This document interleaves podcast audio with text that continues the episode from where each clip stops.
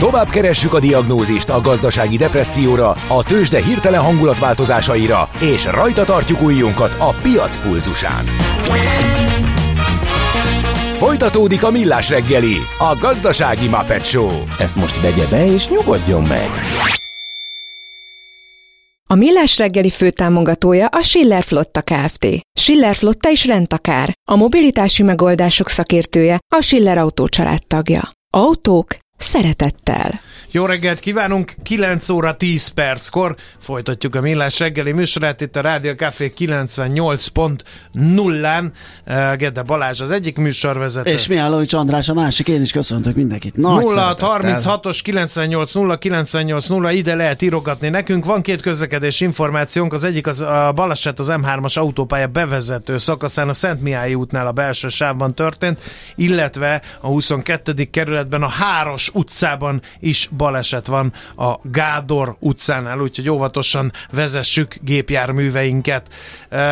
Az UDI nem a frissen gründolt 35 évre bebetonozott koncesziós tulajdona már?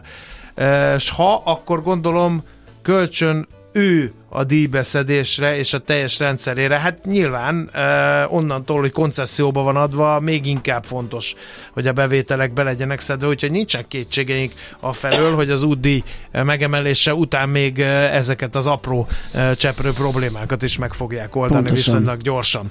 Na, akkor már valaki nagyon helyesen rávilágított arra, bár most Gede kollega nem találja azt az SMS, hogyha kedd, akkor nem, Katona Csaba rá, így is van, van, és már nagyon várta, és óriási ö, dicséreteket írt arról, hogy már a fiatal érettségizni készülő gyermek is hallgatja Katona Csabát, a tanárurat, és nagyon megszerettette vele a történelmet, úgyhogy itt óriási, ö, óriási tudom, küldetése van.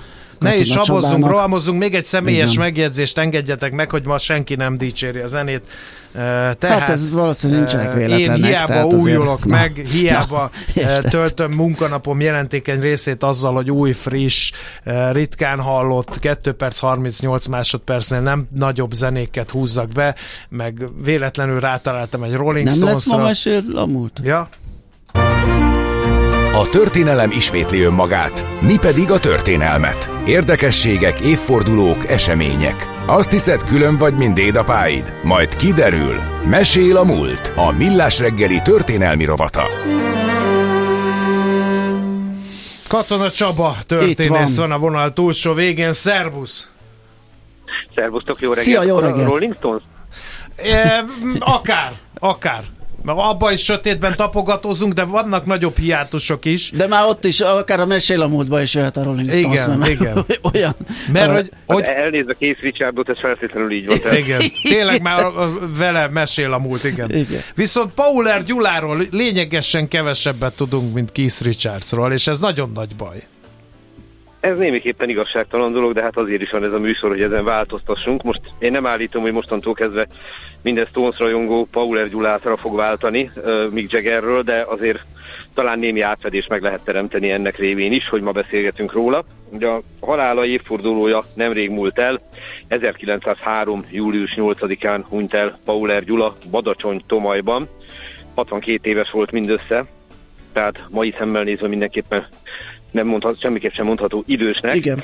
És az ő személye több ok miatt is kedves az én szívemnek. Egyrészt egy kiemelkedő szakember volt, erről mindjárt beszélni fogunk.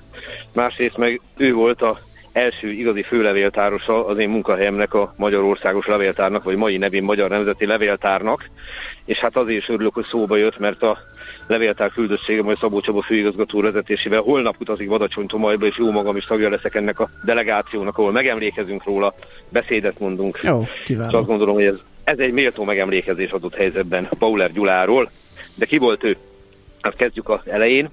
Egy nagyon komoly családba született, az édesapját Pauler Tivadornak hívták, ő volt vallás és közoktatásügyi miniszter, igazságügyi miniszter.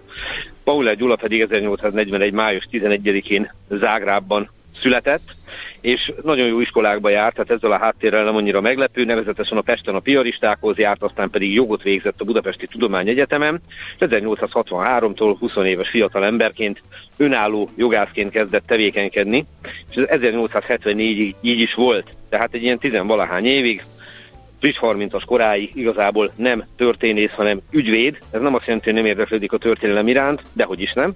Csak a főállása nem ez. És közben megnősül, lesz neki egy mintaszerű családi élete. Beszélgettünk itt már a Lenhosség família tagjairól, akikhez ugye kapcsolódik Szentgyörgyi Albert is, lévén édesanyja és Lenhosség lány volt. Hát ami a Paulet Gyulát illeti, az ő felesége is ebből a családból származott, Lenhosség Georgina konkrétan Lehorsék József, anatómus, Budapesti Tudományegyetem rektora unokahuga volt az ő felesége, és három gyermek született ebből a házasságból. És hát akadt neki egy olyan támogatója, Horváth Mihály, történész és püspök, aki egyre jobban ösztönözte őt arra, hogy foglalkozzon jobban a történelemmel. Ez aztán abban is meglátszott, hogy jól lehet ügyvédként működött, de 1870-ben Pauler Gyulát az akadémia levelező tagjává választotta, ami tehát mutatja azt, hogy ha polihisztornak talán nem is nevezhetjük, de azt igen, hogy a történelemmel is adott korszak, adott korszak viszonyai között már professzionális szinten foglalkozott és aztán később rendes tag lett, igazgató tanács tagja lett, de most nem is ez a fontos számunkra, hanem azt, hogy 1874. október 14-én mentora Horváth Mihály ajánlására az akkor létrehozott országos levéltár első levéltárnoka, majd pedig később főlevéltárnoka lett, ez gyakorlatilag az igazgatót jelentette ebben a helyzetben. Csak akkor adja magát a kérdés, hogy hát 1874 országos levéltár, de már többször elhangzott, hogy ez a cég idén 300 éves, ugye 1723-ba jött létre az archívum Regni, akkor miért 1874-ben jön létre az országos levéltár? Azért, mert itt több szintről kell beszélnünk, ha a levéltár történetét nézzük. 1723-ban, 300 évvel ezelőtt a törvény született meg arról, hogy létre kell hozni az archívum regnit. 1756-tól kezdett ténylegesen működni, mert a szándék az erős volt, a kivitelezés meg fogyatkozás szenvedett. Aztán az 1780-as évek derekán költözött Pozsonyból Budára, és 1874-ben lett ebből az intézményből egy modern országos levéltár, amelyik már kifejezetten azt a szélt is szolgálta, túl azon, hogy begyűjti a különféle fontos kormányszervek iratait, például a Fülmei kormányzósági levéltárát, az erdélyi két országos levéltárt, a Magyar Helytartósági és Erdélyi főkormányzósági levéltárakat, családi iratokat, stb., hogy kiszolgálja a kutatást is, tehát immáron nem pusztán egy hivatali iratokat begyűjtő intézmény lett ebből, hanem egy modern kutatói intézmény. És innentől kezdve Pauler Gyula gyakorlatilag a haláláig betöltötte ezt a posztot. Először, hogy említettem, országos levéltáros, aztán országos főlevéltáros volt, és azt, hogy a modern intézményt fel lehetett rakni a térképre, az olyan értelemben neki volt ö, köszönhető, hogy kinevezése után elment egy hosszabb nyugat-európai tanulmányútra, és a levéltár épületektől kezdve a szervezetekig mindent tanulmányozott, és hogy milyen eredménnyel működött, arra csak egy dolgot említenék, egy számot. A levéltár három szobában kezdte meg működését, amikor kinevezték vezetőnek, és 83 szobája volt az iratokat összeszedve, amikor befejezte a működését. Most mindezt összerakva láthatjuk, hogy van mögötte egy eredményes vezetői karrier, de itt sem bejelezném, hogy történészként is komoly eredményei voltak. 1893-ban jelent meg a talán legfontosabb műve, a magyar nemzet története az Árpád-házi királyok alatt. Hát az, egy, az dolgot, egy mérföldkő. Most ugrott be, hogy én igen. igazából ismerem a Paulert. Ez a Ezek Pauler, szerint, az igen. a Pauler. Hát ő, ő rakta Ez le az Árpád-házi király kutatásnak az alapjait valahol. Pontosan erről van Aha. szó. Tehát ez élete főműve, de tegyünk mellé még egyet, mert amikor közeledett a millennium, és készült erre a magyar kormányzat, akkor ugye nem volt egészen bizonyos, hogy mikortól ragadható meg a magyarság jelenléte a Kárpát-medencébe pontosan, mert hát ugye a régi iratokat azokat nem datálták a mai, a mai időszámításunk Persze. szerint feltétlenül. És ebből következik az, hogy hosszas vita alakult ki, hogy melyik évre tehető annak a bizonyíték, hogy már itt vagyunk, és Pauler Gyula volt az, aki egyértelműen igazolni tudta, hogy 1895 a 1895, szóval 895 évszám. Igen. Uh-huh. A más kérdés, ugye elcsúszott 1896-ra a millennium, de ezt is ő tette le az asztalra. És hát ezen kívül még nagyon sok fontos posztot betöltött, tagja volt a Magyar Történelmi Társulatnak, annak alelnöke is volt a Heraldika és Genealógiai Társaságnak, és még hosszan sorolhatnám.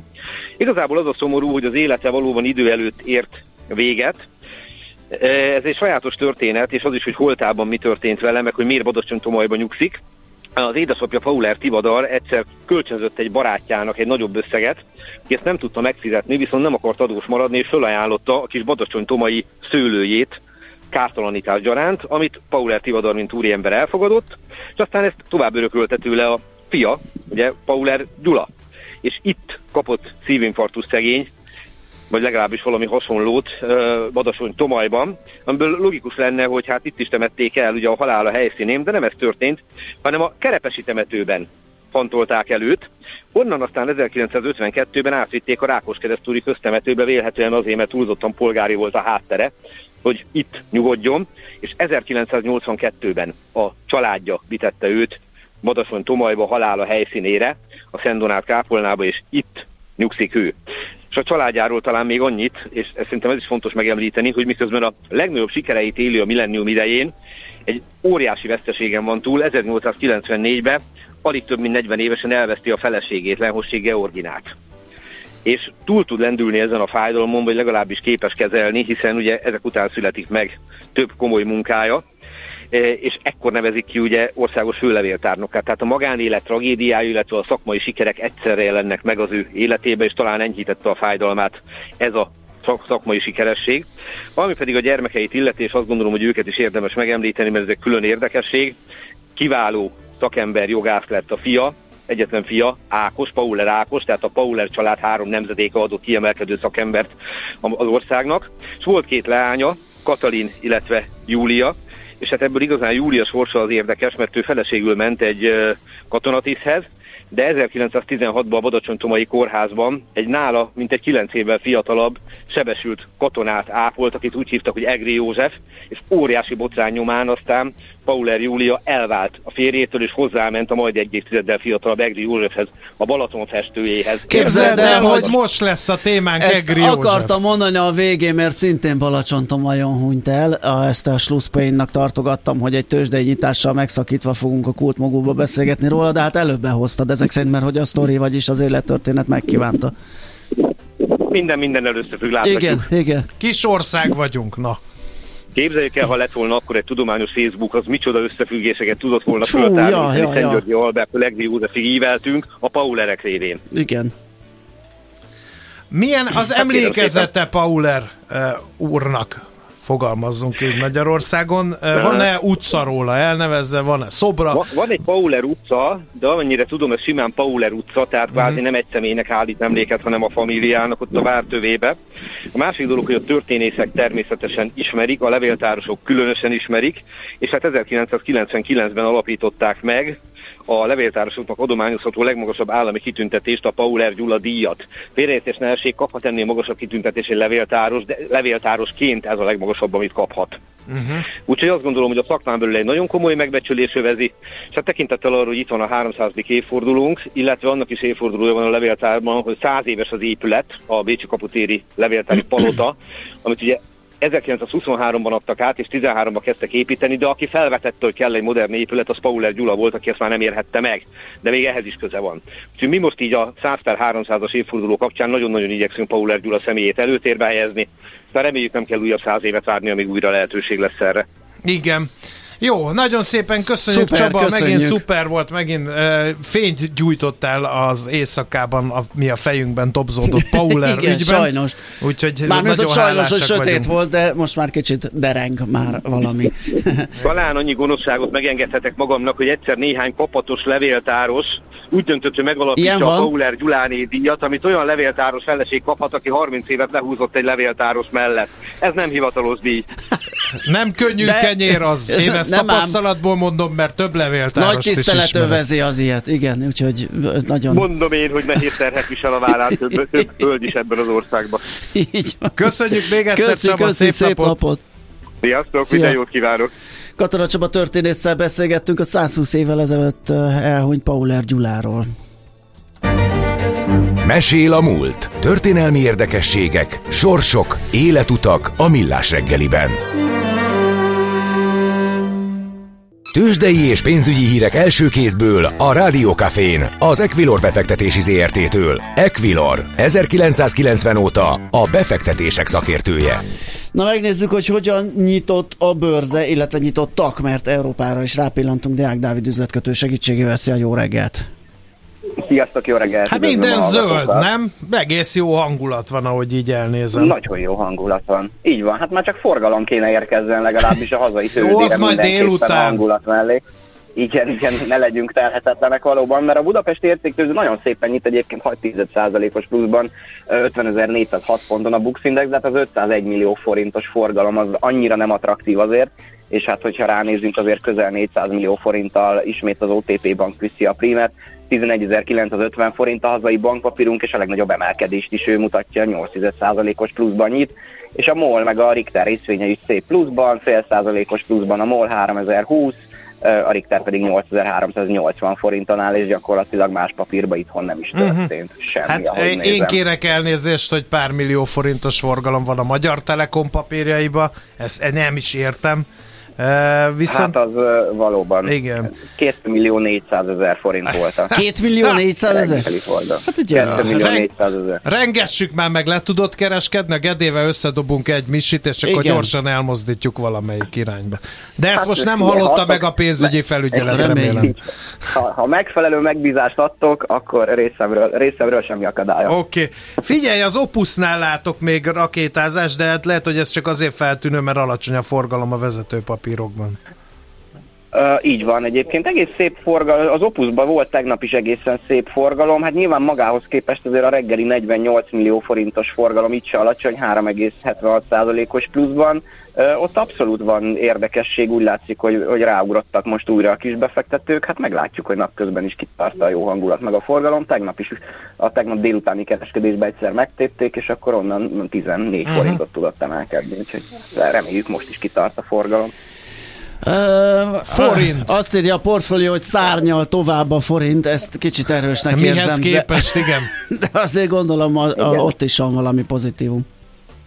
Van pozitívum, abszolút kitartott a tegnapi erősödés. Ma is egy euróért jelen pillanatban 379 forint 50 fillért, egy dollárért pedig 344 forint 50 fillért kell fizetni a bankközi devizapiacon, úgyhogy valóban ismét a lélektani 380-as szint alatt, és nyilván azért a forint erejét biztosan segíti a dollár gyengelkedése, az euró-dollár már egy 10 Na, az, az ment egy komolyabbat, az euró-dollár kereszt, igen. igen. Azt tudjuk az okát?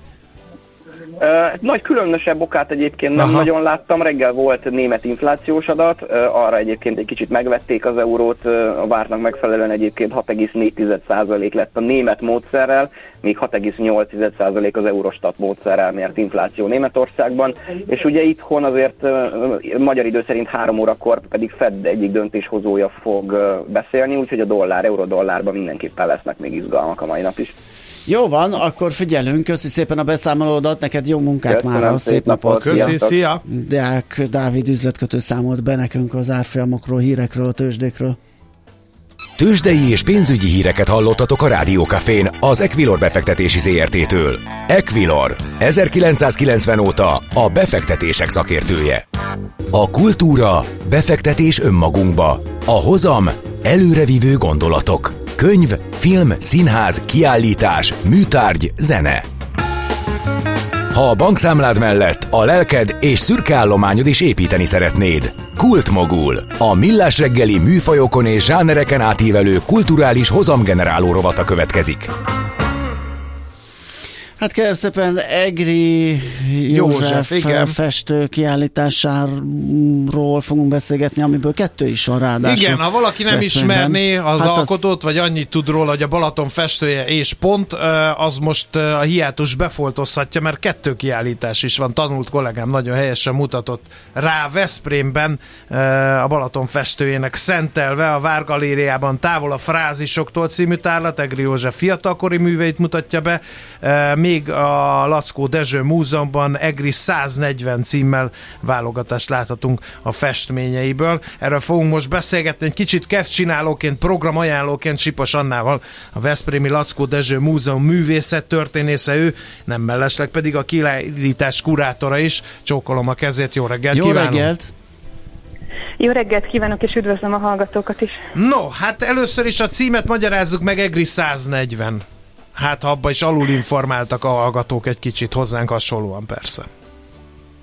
A 140 az tulajdonképpen azt jelzi, hogy idén 140 éve született Egri József, és ezt a kerek évfordulót ünnepeljük egy nagy tárlattal, ami ráadásul 140 műtárgyat vonultat fel.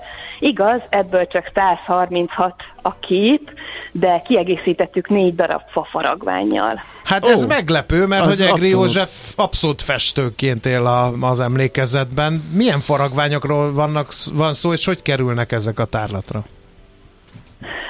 Hát stresszoldásból és tulajdonképpen unaloműzésből készített fafaragványokat. A visszaemlékezések szerint főleg ilyen népies pásztorfaragásokat készített, például volt egy sétabotja, amit saját magának faragott ki, de sajnos ilyenből nem igazán maradtak meg, legalábbis nem ismerünk egyet sem, viszont olyan alakok megmaradtak, például egy napban néző alak, vagy imádkozó alakok, amelyek a képein megjelenő figurákat idézik fel, ugyanazokban a testtartásokban, pozíciókban vannak ábrázolva ezek az alakok, ami azt is mutatja, hogy nem csak két dimenzióban mhm. gondolkozott, uh-huh. hanem három dimenzióban is elképzelte a festményei szereplőit tulajdonképpen. Mit lehet tudni magáról a művészről, Egri Józsefről? Azt, vagy valami olyasmi dereng a tanulmányaimból, hogy egy nagyon mélyről érkező uh, emberről van szó. Igen, 1883. március 15-én született Zalaújlakon, ez a Kis Balatonhoz van közel, de visszaemlékezései szerint a Balatont igazából csak a vonatról ismerte egészen addig, amíg 1916-ban nem keveredett a Badacsonyi hadikórházba, ahova tüdőgyulladás miatt küldték, és itt fogta meg a Balatonnak a látványa, és itt szeretett bele az önkéntes ápolónőként dolgozó Pauler Júliába, aki miatta végül is elvált a férjétől, és 1918-ban festőhöz ment feleségül, és tulajdonképpen Júliskának köszönhető ez a balatoni letelepedés, mert az első házasságában egy keszthelyi villát vitt hozományként, és a családjának Badacsonyban voltak föld területei, tehát a friss házasok számára adott volt, hogy a Balaton mellett le tudtak telepedni a háborút követően, és itt kezdett Egri egy sajátos újfajta festésmód kialakításába tulajdonképpen minden festő ezt keresi, valami egyedit, valami újat Fú, hát ő nagyon, létrehozni. Ő nagyon kitalálta. Az ember ránéz a festménye, és biztos, azonnal be tudja meg tudja satszolni, igen, igen nagy jó eséllyel ezek a pasztelszínek, ívek, kerek dolgok, a nap, valami kerek lampkorona. Nagyon meleg színekkel igen, dolgozik igen, igen. Zseniális tényleg, amit kitalált.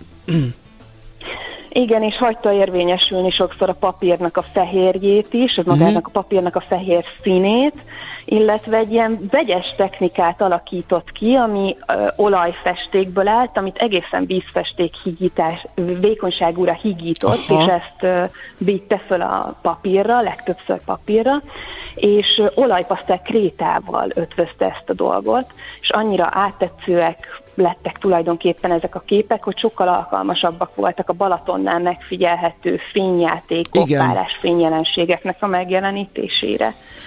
Óriási. Ez hogy... volt az ő missziója.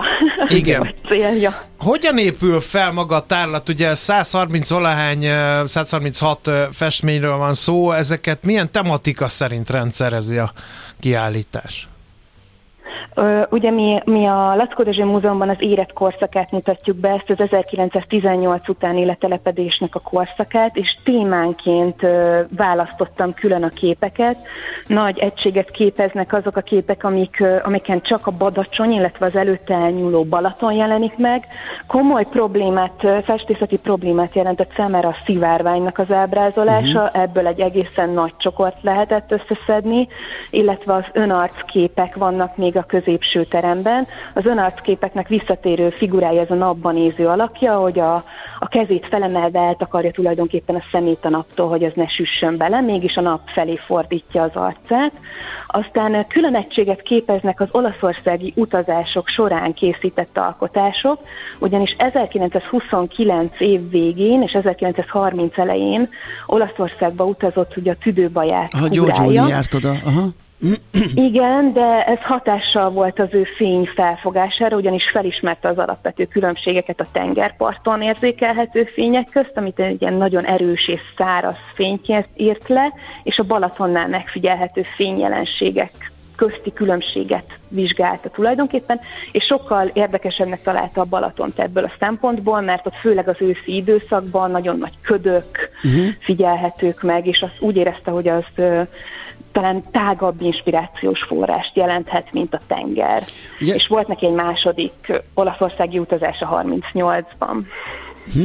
Uh, izgalmas lehet, hogy a Vágalériában lévő távolabb frázisoktól című tárlat is, ugye már ez meg a fiatalkori műveit valószínű azt a folyamatot látjuk Igen, ott, hogy lett ő belőle művész, mert hogy, hogy nem predestinálta a sorsa erre a szerepre, ez majdnem biztos így az életrajz alapján, hogy mély szegénységből érkezett.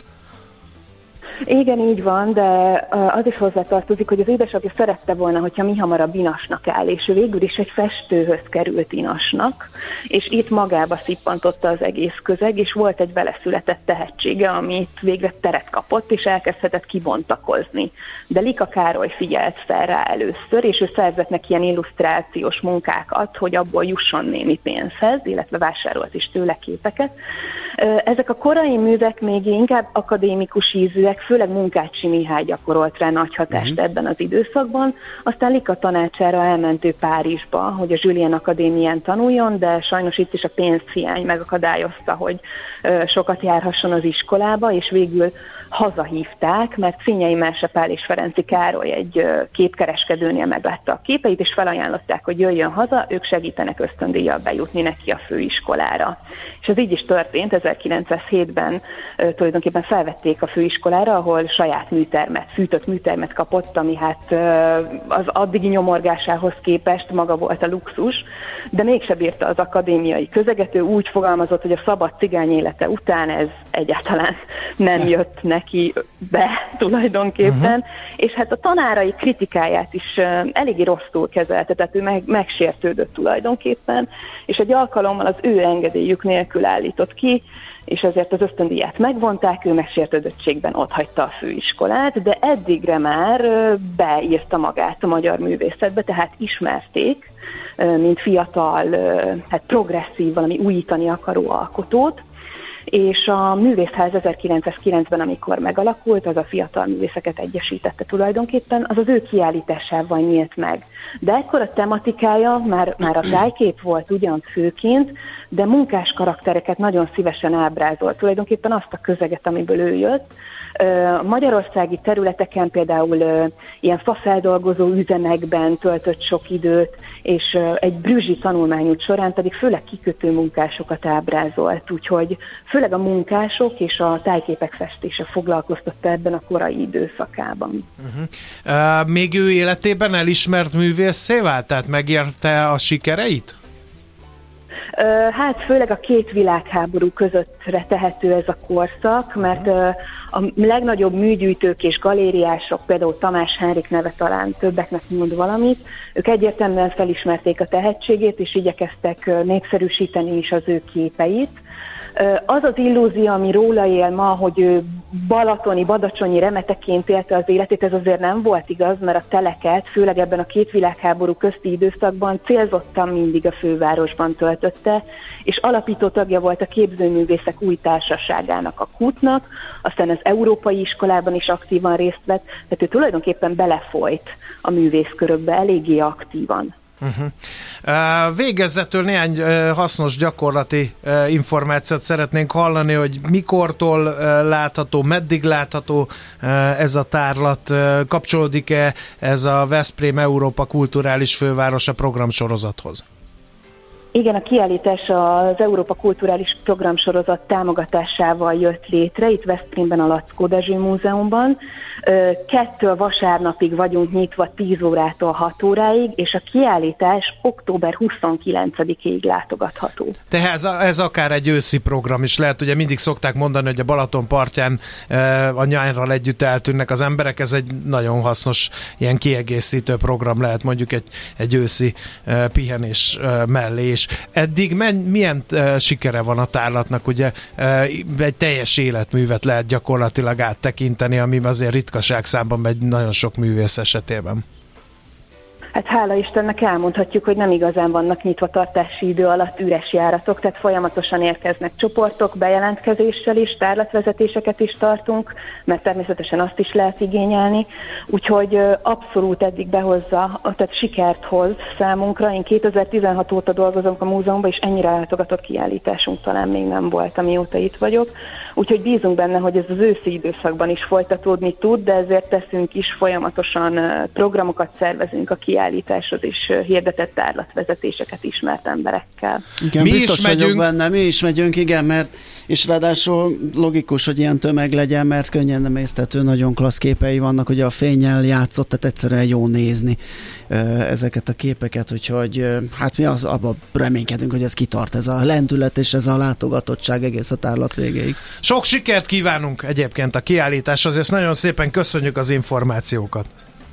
Nagyon szépen köszönöm. Viszont Szép napot, viszont Viszont. Uh, Sipos Annával, a Veszprémi Lackó Dezső Múzeum művészet történészével, a kiállítás kurátorával beszélgettünk. A Millás reggeli műfajokon és zsánereken átívelő kulturális hozamgeneráló rovat hangzott el. Fektes be magadba, kulturálódj! No kérem, uh most a Pont Jókorba ma 10 órától egy nagyszerű adás ismétlését hallhatjátok, amely még az év elején készült.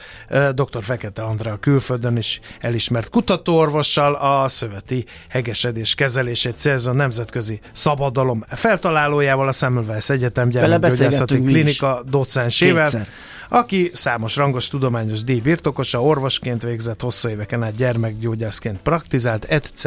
etc. Lópom el eh, Fehér Marian ötleteit a Facebookról. Aztán egy korábbi interjút hallhatok Zelencsuk Tímeával, aki zene és táncművész, karnagy, és nem utolsó sorban párkapcsolat gazdagító, segítő szakember, egyedülálló párkapcsolat gazdagító módszere a tánc, a szerelemért több mint 20 éve segít a pároknak a harmonikus házasság felépítés építésében és működtetésében, tehát pont jókor Fehér Mariannal 10-től 12-ig itt a Rádió Cafén.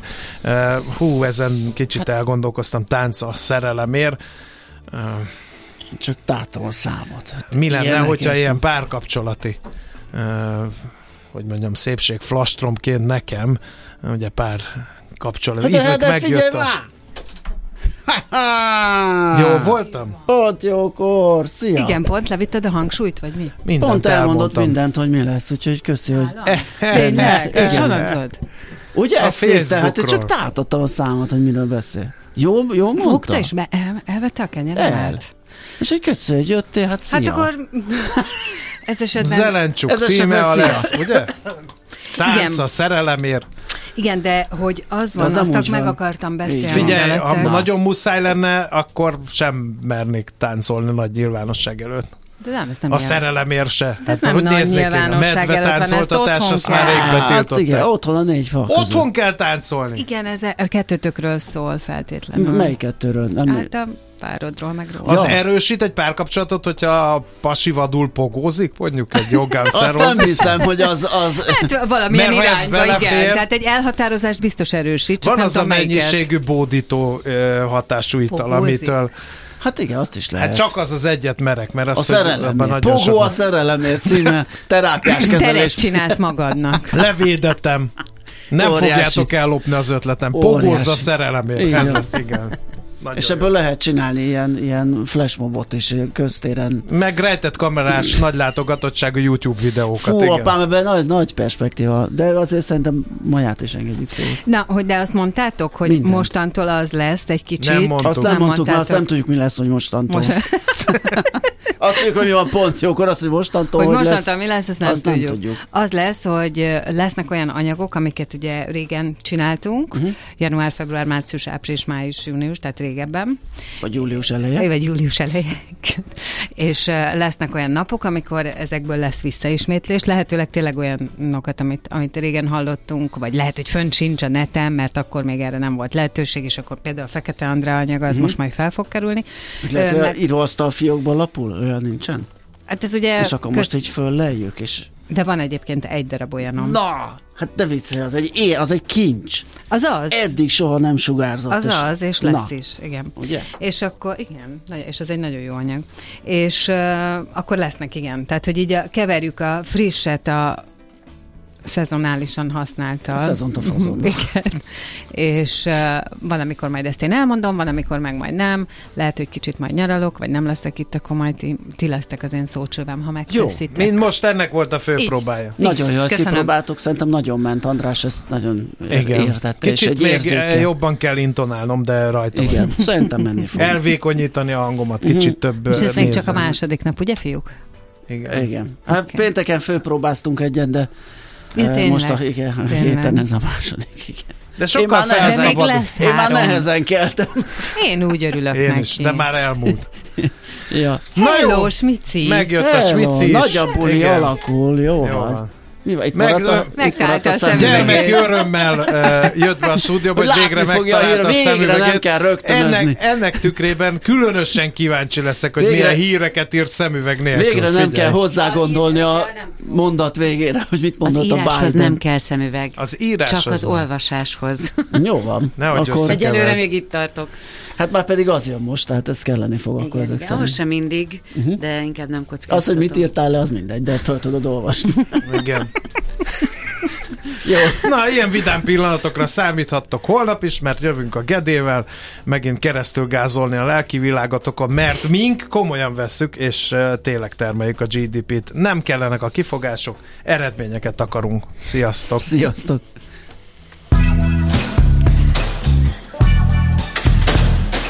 Már a véget ért ugyan a műszak, az ügyelet azonban mindig tart. A sürgősségi és félig zárt osztályon holnap reggel újra megtöltjük a kávésbögréket, és felvesszük a piaci stetoszkópot. Addig is keressetek minket közösségi rendelőnkben a Facebookon, a mai adás podcastjét pedig a rádiókafé98.hu és millásreggeli.hu oldalakon, a Spotify-on és a Google Podcast-en. Millás reggeli. A Rádiókafé gazdasági Show-ja. Két dologban bízhatsz. Az egyik mi vagyunk.